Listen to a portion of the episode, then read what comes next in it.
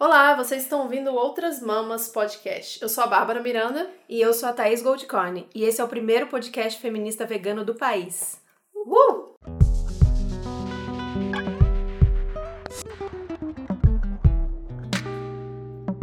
É como se a vida das gerações que ainda estão por vir valesse menos do que a nossa. Sabrina Fernandes. Alguns seres humanos têm de intervir em nome da natureza no debate social. Isso é o que os ecossocialistas querem fazer. Daniel Tanuro. Gente, hoje a gente tá muito, muito, muito feliz que a gente tem uma convidada muito especial. E acho que já tem um tempo que alguns episódios Uhum. a gente fala que algumas pessoas seriam um sonho de participar com a gente. E hoje a gente tá com a Sabrina Fernandes aqui e a gente tá muito feliz, direto de Brasília. Sim. Viemos pra gravar com ela e vocês falaram tanto quando eu perguntei também qual, qual quem você acha de convidado especial que poderia vir. Muita gente sugeriu, então a gente ouviu e ela tá aqui. Bem-vinda, Sabrina. Muito obrigada, obrigada Thaís, obrigada Babi. Tô super empolgada de estar aqui, eu acompanhei quando vocês fundaram o podcast, então tô torcendo para ele durar muitos e muitos anos, falando de veganismo, falando de feminismo e falando de todas as pautas que são correlacionadas, né? Então eu acho muito legal estar aqui por conta disso. É, meu nome é Sabrina Fernandes, eu sou socióloga, eu sou ecossocialista e eu tenho um canal no YouTube chamado Tese 11, onde eu falo sobre ecossocialismo, sociologia e através dessa perspectiva eu também falo de feminismo e de veganismo. Então, pra mim também é uma honra estar aqui participando de outras mamas. Que Obrigada. bom, muito feliz. Aí a gente coloca depois também todos os links e os Sim. canais de Sabrina, que vale a pena você seguir ela em todas as plataformas. Então, Sabrina, a gente quer que você explique pro nosso público, né, que é basicamente de veganos. Veganas? O que- Veganas, é verdade. Tem, tem alguns homens, tem alguns Até homens. Vamos ao plural no feminino aí, É, ó. Isso aí. o que é o ecossocialismo e como que ele surgiu na sua vida, assim? Por que, que você se direcionou dentro dos seus estudos pra isso?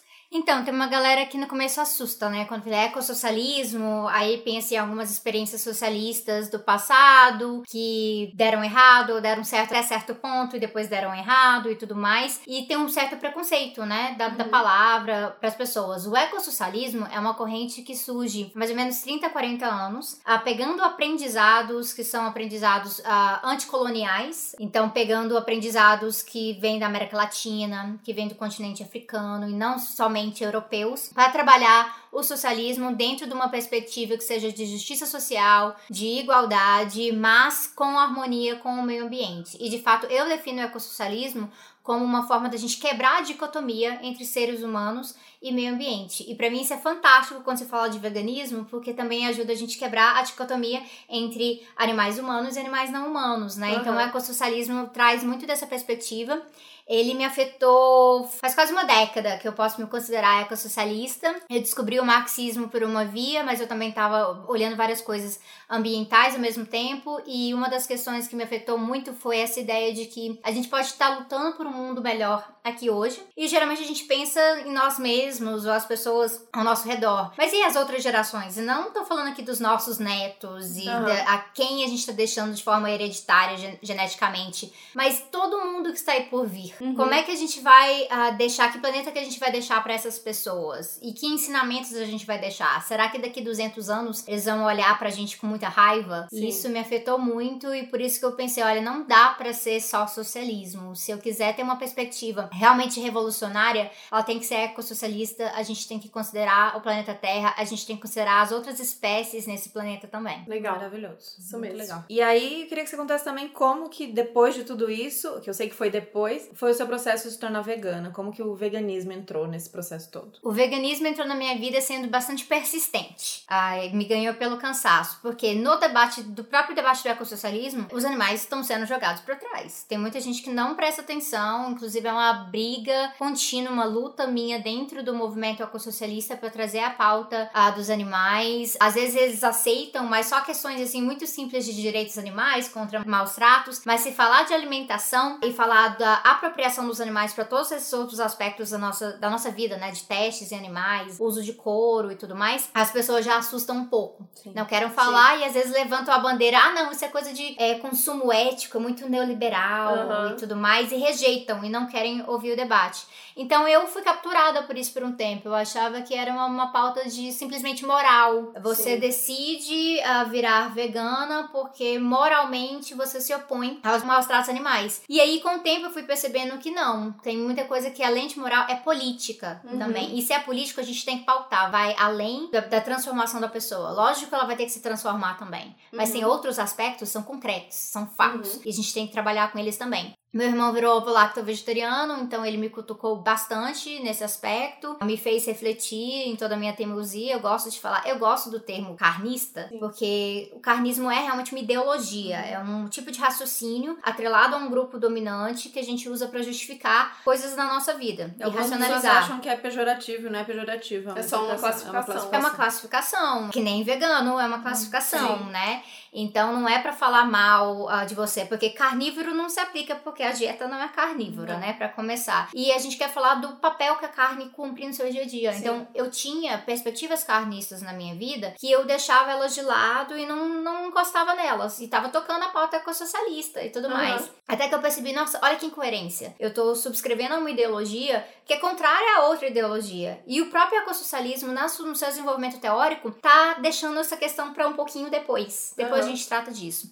Aí eu cheguei com a vontade de confrontar isso cada vez mais. E pra fazer isso, eu pensei, agora tem que sair de ovo lacto vegetariana, tenho que virar vegana mesmo, em todos os aspectos, não só na dieta. Então vou compreender mais sobre o que tá acontecendo. Aí eu pesquisei pra caramba. Passei meses, antes de sair o primeiro vídeo sobre veganismo lá, lá no Tese 11, eu passei meses e meses e meses estudando, lendo, indo atrás de todas as polêmicas, de todas as falácias que um dia eu já falei Aham. E pra tentar desmistificar tudo aquilo ali. E a partir daquilo eu pensei, então é não tem desculpa. É uma Aham. questão moral, mas se não for moral pra você, que ela seja pelo menos política. Aham. E o moral, ele vai afetar pessoas de formas diferentes, né? Mas o político não deve. O Uhum. político, ele é concreto. Então, se você tá buscando uma mudança concreta, se você tá ah, ah, buscando ah, uma visão de mundo que seja coerente, você tem que pautar pela parte política. E realmente pega a gente em todos os cantos. Pega a gente pelo feminismo, pega a gente ah, no anticapitalismo, pega a gente na questão da mudança climática, pega a gente nas- no tipo de relação que a gente quer formar com as pessoas do futuro, pega a gente com a, a pauta ambiental em todos os seus eixos. Uhum. Pega a gente, inclusive, a gente vê, né? Eu já tinha comentado com vocês, todo mundo que faz debate do, do veganismo fala que tem muita gente que usa pobre de token, né? Pra poder Aham. se justificar. Sim. E, por exemplo, a perspectiva indígena de como os indígenas lidam com os animais é totalmente diferente da nossa forma ocidental de fazer Uhum. isso. Então, mesmo os indígenas comendo carne, ah, o processo deles é diferente. Então, a gente tem que começar a, a ver, olha, ali tem uma outra ideologia. Então, Uhum. realmente é ideologia. Não tem como ficar de fora. E aí, eu tô achando fantástico, porque apesar das pauladas que eu levo por aí, e não são poucas, muita gente tá se abrindo, muita gente que tá vindo da perspectiva anticapitalista tá largando os preconceitos, largando a ideologia carnista pra tentar olhar para outro lado. É, você meio que já entrou no tema que era a próxima pergunta Ah. que eu ia te fazer. Mas acho que pode dissecar um pouco mais, na verdade, porque a gente tava outro dia na casa de amigos, com todo mundo vegano, quase todo mundo vegano, né? Tinha um ovo lacto. E entrou nessa discussão de se vegano deveria ou não se colocar politicamente, assim, se, se é de direita, se é de esquerda, suas preferências políticas dentro do movimento ou A gente ouve não. muito isso. A gente É, ouve não tem nada é. a ver e vocês estão misturando tanto com o feminismo, a gente ouviu É. isso na criação do podcast. Vocês estão afastando possíveis veganos, porque o vegano ele pode ser de direita, o vegano ele pode ser um machista, mas o importante é, é, libertação animal. Então, você trazendo esse discurso, misturando os discursos, você afasta as pessoas. E a gente fica muito chateada com isso e a gente tenta discutir, mas a gente queria ouvir de você, porque aí eu sei que vai fortalecer também pro nosso público que também pensa que é importante debater junto pra E gente pra quem não poder- sabe e não entende muito bem, né? Por que, que comer é um ato político? Essa é a grande Sim. questão, que muita gente não entende por que, que comer é um ato político, principalmente aqui no Brasil, no contexto do Brasil. É, eu acho que você pode ser um vegano de direita, ou um vegano de esquerda, ou um vegano que não tá nem aí pra nenhuma coisa Uhum. além da pauta de libertação animal. Só que você vai ser um vegano muito mais efetivo se você for um vegano de esquerda. Especialmente se for um vegano ecossocialista. E aí eu tenho um vídeo que eu Uhum. entro em mais detalhes sobre esse aspecto. Mas a, a ideia é o quê? Você consegue conscientizar pessoas sobre a questão da pauta, a, a questão da libertação animal, por vários caminhos diferentes. Nem todo mundo vai assistir Terráqueos Uhum. e vai ficar descontrolado, não é possível que é com isso que eu tô contribuindo e vai mudar todos os seus hábitos. Sim. Aquilo ali é uma via, mas existem várias outras vias. Por exemplo, se você engajar com o pessoal que tá fazendo a luta que a gente chama que é mude, mude o sistema, não mude o clima. Aham. E se engajar com essas pessoas e elas verem o tanto que a agropecuária contribui para a mudança climática, você vai abrir uma portinha e ali Uhum. você vai conversar com essas pessoas. E você vai ser mais efetivo tanto na luta contra a agropecuária contra a mudança climática, juntando essa- essas pessoas, Sim. todas numa pauta só. E eu gosto de falar, o ecossocialismo é uma, é uma soma de todas as lutas. Isso permite que você vá, na verdade, muito mais adiante, porque você vai pautar coisas sistêmicas também. Então, pode ser que você afaste uma pessoa ou outra, porque você está falando de uma ideologia e não é aquilo que corresponde a ela, mas no, no sentido material da mudança da realidade, você vai muito mais longe quando você consegue pautar, por exemplo, o problema que a nossa bancada ruralista. Uhum. E aí, se você pauta a bancada ruralista, sozinhos, hoje em dia, os veganos não conseguem fazer isso. Sim. Mas sozinha a esquerda também não consegue fazer isso. Então tem, tem uma aliança natural. Uma coisa que pra mim foi um exemplo fantástico disso esse ano, que eu uso assim pra dar umas broncas na esquerda, foi o caso do navio da morte. Quando você viu os veganos e todos os lutadores de direitos animais engajados ali, peitaram pessoas como o Ronaldo Caiado e o, Bla, o Blairo Maggi, muito mais do que a esquerda tem peitado nos últimos Sim. anos. Uhum. Eu falei, olha aí, gente, ó, pessoas que às vezes a esquerda, por preconceito, também menospreza, olha aí o potencial que tá sendo desperdiçado. Sim. A gente viu essa de semana movimento, na é. Lesp também, rolou a tentativa Sim. de votação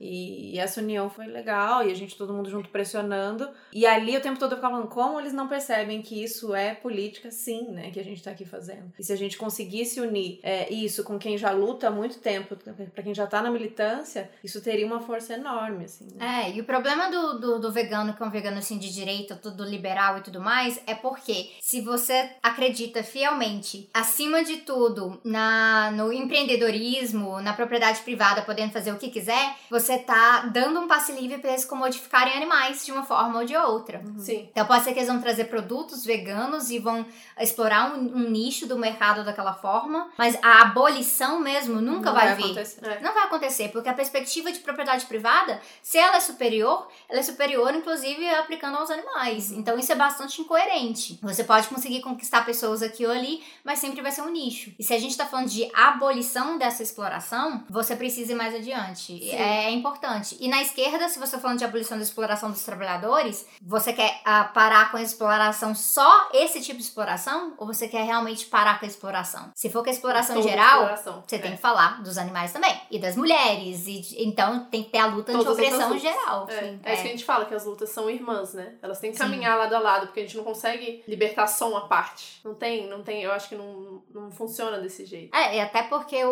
o, o sistema, a gente fala que ele é totalizador. Então, Uhum. ele, ele, ele parte do, do pressuposto da totalidade.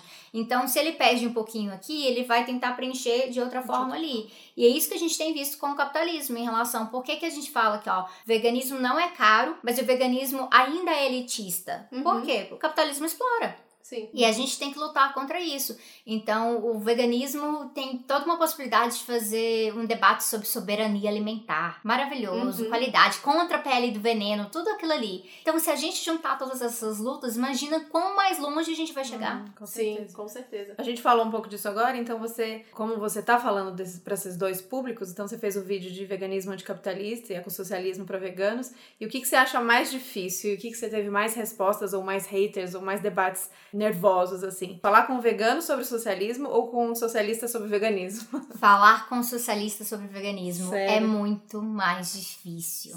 Muito mais difícil. Porque eu vejo que, por exemplo, quando eu apresento pro vegano o ecossocialismo, ele já nota que é uma coisa diferente. Então, se tem algum preconceito, não, mas o que que é isso?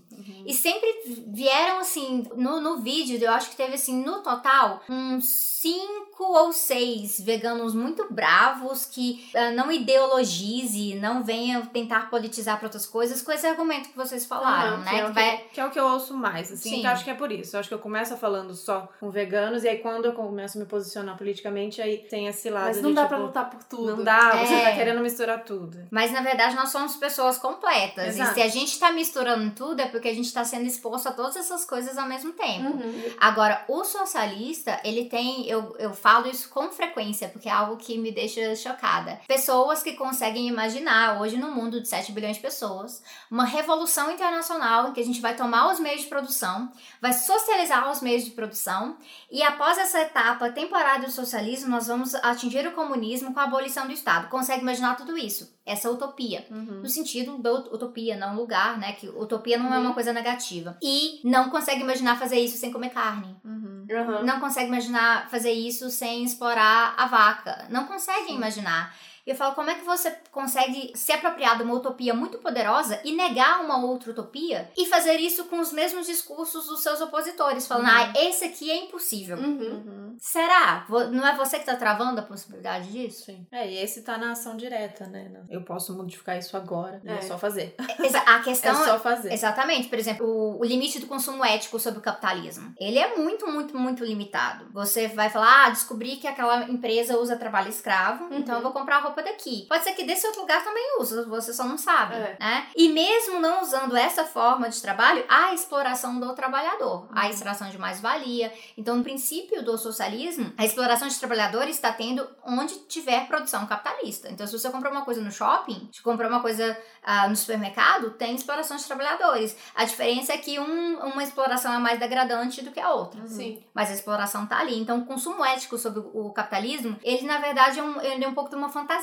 Uhum. Mas o consumo ético em relação aos animais não é. Não é, porque você consegue, hoje em dia, consumir cada vez menos animais nas suas coisas. Então, se você tira da, da sua alimentação, já é uma grande etapa, pode tirar da, do seu vestuário, e você vai tirando de vários aspectos. E é possível. Alguns lugares ainda é muito difícil. Então, essa questão indústria farmacêutica, a questão da indústria de produtos de limpeza. Uhum. A gente sabe que o acesso não é o mesmo para todo mundo. Sim, sim. Mas se você pautar isso e tiver cada, mais, cada vez mais pessoas fazendo essa demanda, isso é uma coisa que dá para ser retirada. Uhum. A outra parte da exploração do trabalhador, realmente a gente tem que destruir o capitalismo para isso acontecer. Mas a parte da exploração animal já dá pra gente pautar isso hoje. Ela é muito mais tangível, né? Cara, é, e, e a gente vê isso porque tem países que estão muito mais avançados Uhum. na gente, né? E são extremamente capitalistas e tem vários problemas ali. Mas porque se tocaram que, olha, isso aqui realmente é desnecessário. Uhum. A ideia do que é desnecessário. Todos esses modelos de computador hoje em dia para fazer testes dermatológicos, o pessoal fazendo teste em animais. Aham. É, você entrou no- já no consumo consciente, que era a próxima questão. Ai, meu Deus, Tá muito bom, o que eu tá estou fazendo? Não é um roteiro muito bem elaborado. Muito, tá ótimo.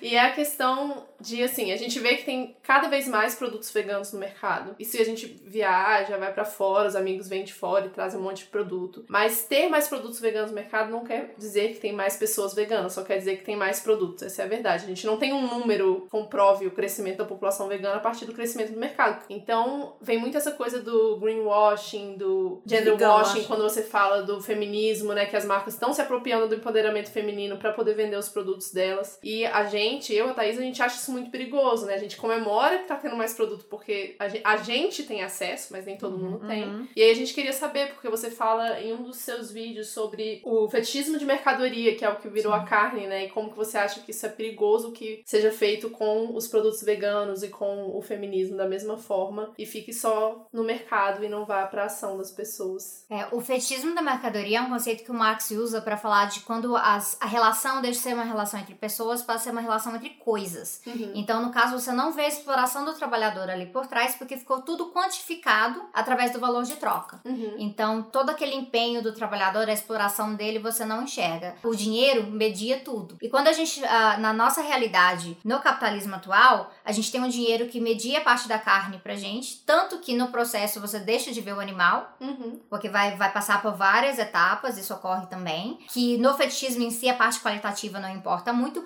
mas importa no final das contas pontas, porque o mercado ele se adapta olhando para essa parte qualitativa. Ele se adapta pensando assim: olha, se eu vender a vaca toda inteira aqui, pessoas vão se sentir meio enojadas. Sim. Então, por isso que eles separam tudo bonitinho, põem numa bandeira, uma bandeja de isopor bem bonitinha, às vezes com uma logomarca. Sim. Aí pagam alguém famoso pra fazer uma propaganda na TV.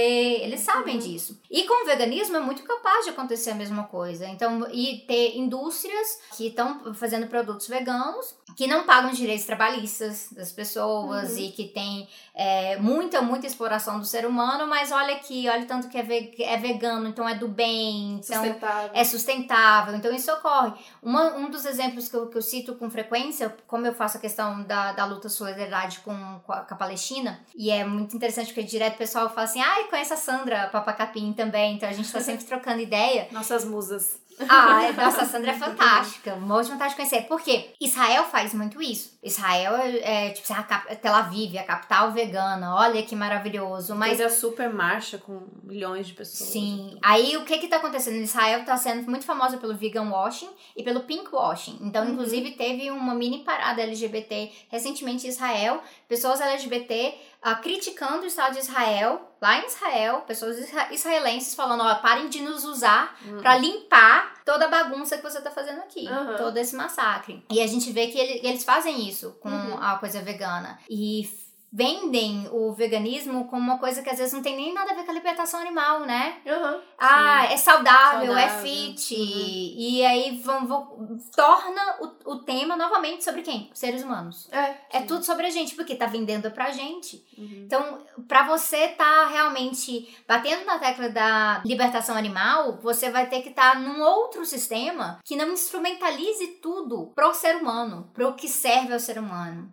Se é para o seu bem. Uhum. Eu falo sempre, tem coisas que a gente vai ter que abrir mão na busca por um mundo melhor que não são totalmente maravilhosas. Então, assim, ó, às vezes você vai ter que abrir mão de ter 500 pares de sapatos. Tá bom? Aham. Ah, mas eu gosto tanto.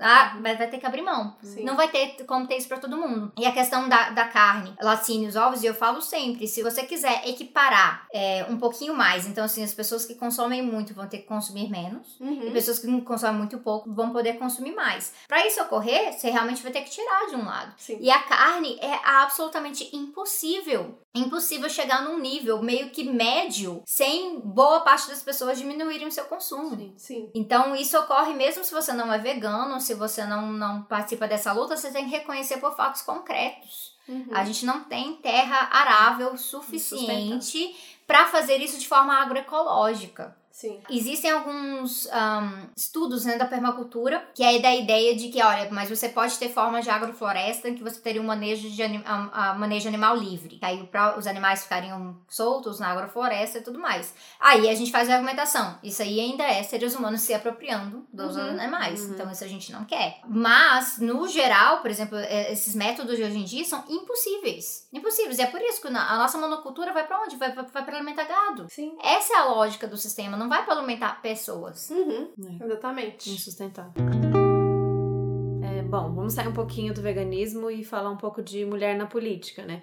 Então você, pra mim surpreendeu bastante, eu acho que você deve sentir isso, a gente quer ouvir sua opinião sobre isso. Ouvir uma mulher falando com tanta propriedade sobre política e estar em lugares que a gente não costuma ouvir tanto mulher. Não sei se vocês acompanham podcasts de política, Sabrina participou de vários podcasts e a gente fala dessa, desse estranhamento, porque a gente não ouve tantas mulheres falando disso. Eu queria saber de você, como é falar de política, um movimento dominado por homens e trazendo uma vertente tão contrária. É, como foi pra você no começo e o que você percebeu assim, nesse sentido? No começo eu acho que eu fui um pouco ingênua. Eu achei que eu ia ser um pouquinho melhor recebida. Uhum. Mas no começo do meu doutorado mesmo, meu orientador virou pra mim e falou assim: Sabrina, você tem certeza? Eu tava mudando o tema da minha tese. Eu ia Uhum. trabalhar com questão de economia solidária e pedagogia crítica com MST. E aí eu resolvi entrar numa área bem de teoria marxista mesmo. Eu falei: você tem certeza ah, que você quer fazer isso, sabendo que você vai encontrar? E o quê? Homem vai tentar tirar sua legitimidade o tempo inteiro porque é um clube do bolinha. Uhum. Teoria marxista é um clube do bolinha.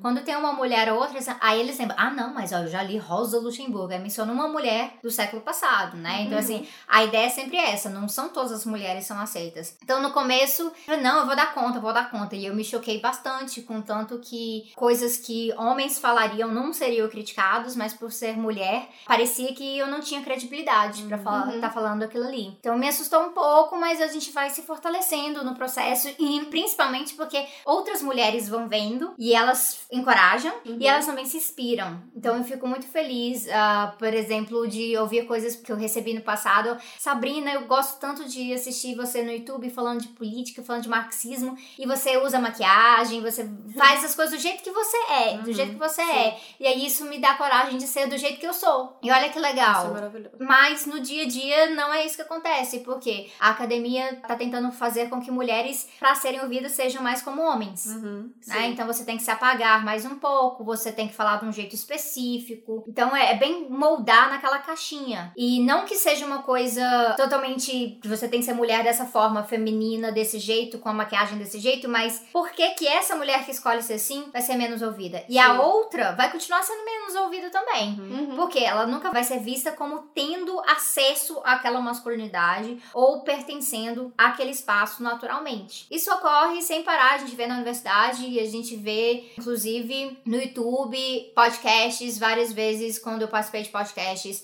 e o apresentador era homem e tal, e falava, nossa, é impressionante quando vem crítica, só vem crítica pra a mulher que falou. Aham. Os outros locutores, homens, todos concordaram, mas a crítica é pra ela. Então isso ocorre com muita frequência. E às vezes a pessoa que tá criticando nem tá ciente de que De tá que- fazendo isso. Uhum. Mas não acostumou com a ideia de que mulheres podem ocupar certos espaços do debate político. Não é só lá pra marcar presença, é realmente saber do que tá falando e estudar. E muitas mulheres virando youtubers e podcasters e doutoras e tudo mais, né? Sim. E aí, continuando no assunto de política, né? Você já falou do espaço e da invalidação que é o tempo inteiro você como mulher. O Roda Viva da Manu foi o mais absurdo e o mais representativo, assim, né? A gente assistiu, fizeram perguntas pra elas que não faziam nem sentido tá sendo feita ali naquele momento. O que, que você achou disso? Eu acho muito interessante porque, assim, ah, perguntas que fizeram pra ela fizeram mais ou menos naquele tema pro Guilherme Boulos. Aham. Só que pioradas pra ela, Uhum. né? Então, assim, enquanto ele foi perguntado sobre coisas, ah, Venezuela e tudo mais, o dela foi muito mais agressivo, teve muito mais interrupção, Uhum. questões sobre stalinismo que não vinham ao caso, Aham. né? Então, algo que tá, de vez em quando é usado até pra tentar desestabilizar a pessoa e demonstrar que ela não tem o emocional pra estar ali. Uhum. Porque o homem, ele pode ser, às vezes, até muito ah, tratorado. Mas se ele tem uma, uma resposta muito específica, treinada do sistema, as pessoas estão lá, entendem. Não é assim mesmo. É, o debate é duro, o debate é acalorado, ele Aham. é agressivo. Mas quando ocorre com uma mulher e a mulher reclama e fala assim: ah, então ela não tá pronta, ela não tá preparada, ela Não não sabia que é assim. É assim que se debate. Ela não sabia que é dessa forma. E uma coisa que eu gosto muito de falar é assim: a forma tá errada. Tá errada. Eu vejo com muitas camaradas de luta mesmo da militância que os espaços de militância são espaços muito masculinizados. Tem uma mesa, tem uma inscrição, aí você pede a fala, aí vai lá na frente, aí fala com o vozeirão e chama as pessoas e tudo mais. E a mulher que não tá acostumada com aquilo ali, ela vai se sentir acuada e ela vai falar menos. Uhum. E a outra mulher que resolve falar, ela vai ter que fazer o quê? Ela vai ter que começar a falar daquela forma. Igual. Sim. E a voz daquele jeito, e os gestos daquele jeito. E em algum momento ela vai fazer aquilo igualzinho o homem fez, mas quem discordou dela vai chamar ela de histérica. Porque o espaço ele é organizado dessa forma. Então, se há um problema que o espaço tá gerando formas de machismo, então a gente tem que começar a questionar. Uhum. Questionar a nossa estrutura. Isso não é uma coisa assim tão marxista de se falar. Foucault era muito mais preocupado com a organização do, do espaço em si, como aparato repressivo, formas de disciplina e tudo mais. Mas da perspectiva marxista, a gente vê como estruturas de opressão, elas operam de várias formas diferentes, inclusive te condicionando quando necessário. Então, se o espaço é excludente para mulher, ele não é excludente só porque às vezes não chamaram a mulher. Ele chama a mulher, mas fazem questão de barrar a, a presença dela de outras formas. Uhum. Dela ser ouvida da forma que ela realmente deveria ser ouvida. Sim. É. Perfeito. É, bom, pra voltar um pouquinho pro nosso tema e pra tentar deixar um pouco mais otimista, eu vi que você fala bastante nos seus vídeos sobre o- os conceitos de bem viver e Ubuntu. Queria que você explicasse pra gente o que significam. Então, o... não vou falar muito de Ubuntu não, porque ele vem um pouquinho mais da perspectiva do feminismo negro e o ecossocialismo está começando a aprender mais sobre ele agora. Tá. Mas o bem viver, ele vem da cosmovisão indígena latino-americana, especialmente dos povos bolivianos. Bem viver e ecossocialismo não são a mesma coisa, Uhum. mas eles são bastante compatíveis. Porque o ecossocialismo, ele vai fazer to todo esse debate de estrutura, de que realmente precisamos de construir um mundo completamente diferente, e o bem viver vai trazer uma forma de você passar a viver de forma diferente. Não uhum. é simplesmente se adaptar. Aí o bem viver vai mexer com valores, ele vai mexer com que tipo de pessoas queremos ser. E ele entra muito mais para fazer com que as pessoas compreendam tanto que é importante todas as outras questões do ecossocialismo. Não seja uma coisa simplesmente de cima para baixo, que seja pessoas se juntando e falando: nossa, eu quero pautar a forma de viver por uma qualidade que é diferente da forma que a gente enxerga a qualidade hoje. A qualidade hoje é muito pautada na quantidade. Sim. É a quantidade de coisas que você tem. E se a qualidade não for baseada no ter? E se for no ser? Então, você sair dessa ideia de propriedade em si e passar a valorizar outras coisas. E eu acho que é muito interessante porque ele, isso trata até de questões dos limites climáticos do planeta mesmo. Se você está pautando em cima do ser, então você vai ver que às vezes não é necessário ter tantas coisas que depois vão produzir lixo. Então, não é um fato de baixar um decreto e falar: olha, não se produz mais isso, você só pode ter tantos pares de sapato. Você vai ver que você não é resumido aos pares de sapato que você tem. Uhum. E aí, isso vai vir de si mesmo. Por isso que eu acho que o bem viver ele é muito importante, porque ele vem dessa cosmovisão de sermos um com a natureza, então esse tratamento da natureza como mãe natureza, que é legal, traz a ideia do feminino, né, através disso também, mas que devemos ser um com ela e não ela com a gente. Então não é a gente que vai adaptar a natureza a gente, a gente que vai ter que se moldar como 7 bilhões de pessoas no planeta para compreender o que está acontecendo. Lógico que quando os povos indígenas estavam falando de bem viver, eles não estavam pensando nesse nível, né, de 7 bilhões de pessoas lutando contra o anticapitalismo, mas são aprendizados importantes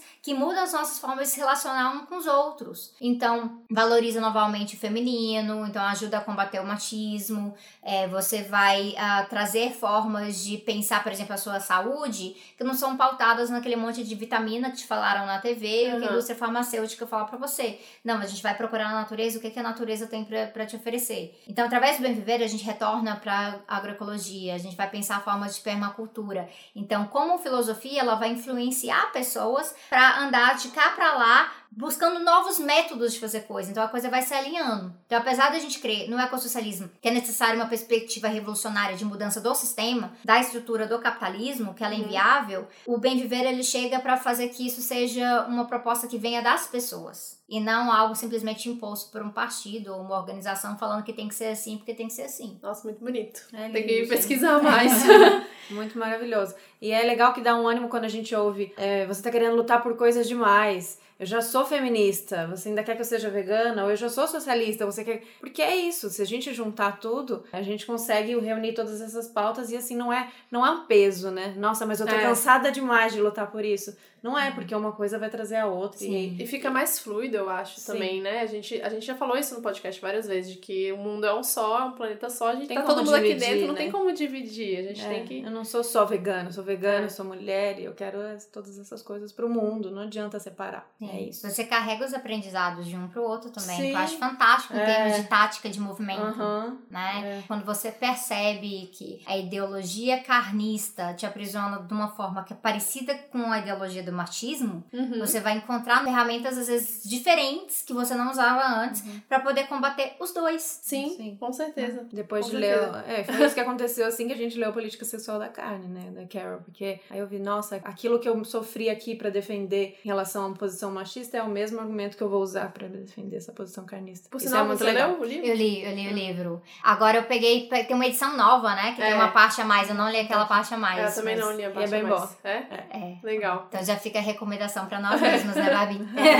edição nova. É, então, meio agora uma última pergunta para finalizar, que a gente tá falando de, de um futuro mais possível e mais provável, né? Porque tanto eu quanto a Thaís, além do podcast, a gente faz trabalho de ativismo de rua, de conversar com as pessoas na rua sobre veganismo. E é muito um trabalho de formiguinha e de vez em quando a gente pega umas pessoas que falam, tá, muito legal isso tudo que você tá falando, eu concordo com tudo, perfeito. Mas eu acho que não dá para fazer, que essa luta é em vão, que vocês nunca vão ganhar. Nossa. E a, a Ioná, nossa amiga, que apareceu no episódio anterior, ela pegou uma pessoa dessa que falou isso pra ela. E ela falou: cara, se eu não lutar por isso, eu não tenho por que acordar todos os dias, Uhum. sabe? Porque eu acredito muito nisso. Essa é a minha mo- motivação diária, assim, de que vai dar certo. Eu tô aqui fazendo porque vai dar certo. Então a gente quer saber, tipo, qual é a sua motivação pra acordar todos os dias e qual é a sua previsão de futuro, assim. Eu acho que a luta realmente é a razão não somente de eu acordar todos os dias, mas de eu estar viva. Eu sou uma pessoa que eu passei por uma depressão muito pesada, muito, muito pesada mesmo.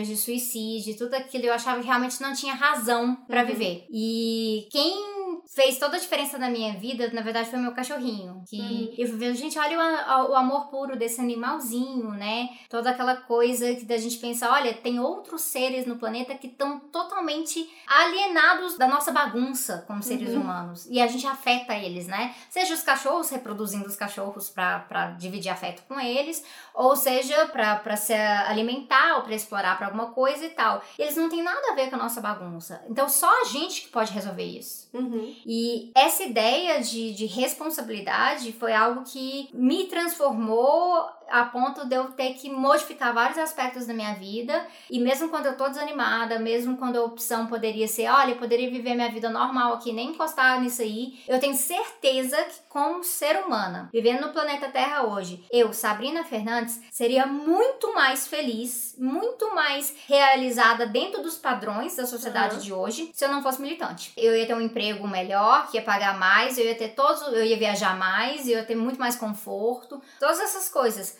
Só que será que eu seria realizada no sentido de eu estar realmente sendo responsável? Não seria essa perspectiva de, ah, o planeta tem algo a me dar, mas o que, é que eu tenho pra dar pro planeta? E eu acho que isso muda totalmente sua perspectiva quando você se enxerga como nós temos o poder da ação. Os animais dependem da gente. Ou várias outras pessoas dependem da gente. Então, quando a gente fala, por exemplo, da questão da legalização do aborto, aí alguém fala, ah, mas eu não vou abortar, então pra quê? É, mas outra pessoa pode depender da sua voz. Uhum. Sim. Porque talvez ela chegue, chegue nessa necessidade.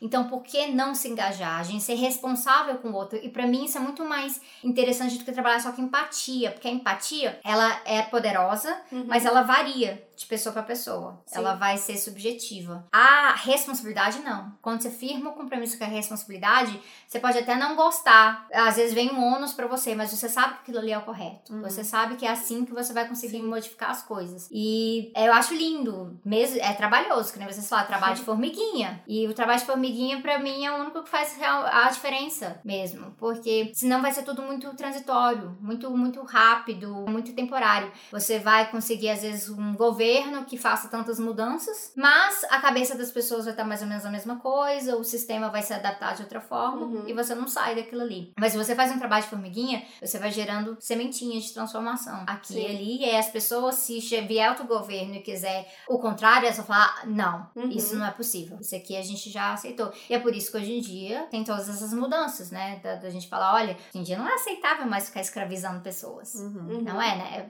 Exceto no Catar, que isso está acontecendo para a Copa, da próxima Copa, né? Infelizmente. Situação de, de trabalho escravo e tal. Mas todo mundo fala, é um absurdo. É. É, um É um absurdo. bom senso de que é um A absurdo. sociedade já tem uma posição sobre Exatamente. Só que poucos séculos atrás a sociedade achava, ficava debatendo se pessoas negras tinham alma, se eram realmente Aham. seres humanos. Então agora, onde a gente tá no ponto? Finalmente vamos bater na tecla. Olha, animais não humanos não estão aí a nosso dispor. Uhum. Uhum. E aí parece uma coisa muito maluca e alguém vai falar, ah, é em vão, essa luta sua É. nunca vai acontecer. E é a hora da gente falar essa apropriada palavra, que pra mim é a palavra mais linda, as pessoas ficam usando da forma errada. É a nossa utopia. E a utopia nos guia, e a partir dela, um dia ela vai deixar de ser utopia, ela vai ser realidade. Legal. Muito lindo. Ai, gente, que programa, que lindo que ficou esse episódio, tenho certeza. Amei. espero que vocês gostem tanto que a gente gostou. Então conta pra gente, espero que vocês digam o que vocês acharam, que agora é assim, agora é só convidada, que a gente quer falar com mais gente, vai fazer outras vozes, outros debates. Então, contem pra gente o que vocês acharam. E quem não conhecia a Sabrina ainda, por favor, eu não sei o que vocês estão fazendo da vida de vocês, corre lá, conversar com ela, seguir ela, ver todos os vídeos, aula, pega um dia, tá fazendo nada, estoura uma pipoca Sim. e vai assistir todos os vídeos. Então é isso, muito, muito, muito, muito obrigada, Muito Sabrina. obrigada. Foi Obrigada vocês. Você é uma pessoa muito especial, tô muito feliz de ter te conhecido Ai, e você tô- tá aqui eu- com a ai, gente. vou ficar emocionada, gente, que lindo. Muito obrigada, pessoal. Ah, continue acompanhando a maior força aqui pro podcast, porque a gente precisa de mais gente falando de feminismo e veganismo e todas as outras pautas políticas que acompanham essas Sim. que são muito, muito compatíveis. Isso aí. Isso. Valeu, até o próximo, beijo, gente. Até o próximo. Beijo. Tchau, tchau. Abraço de verdade. Muito bom. Muito bom, foi muito legal. Que bom.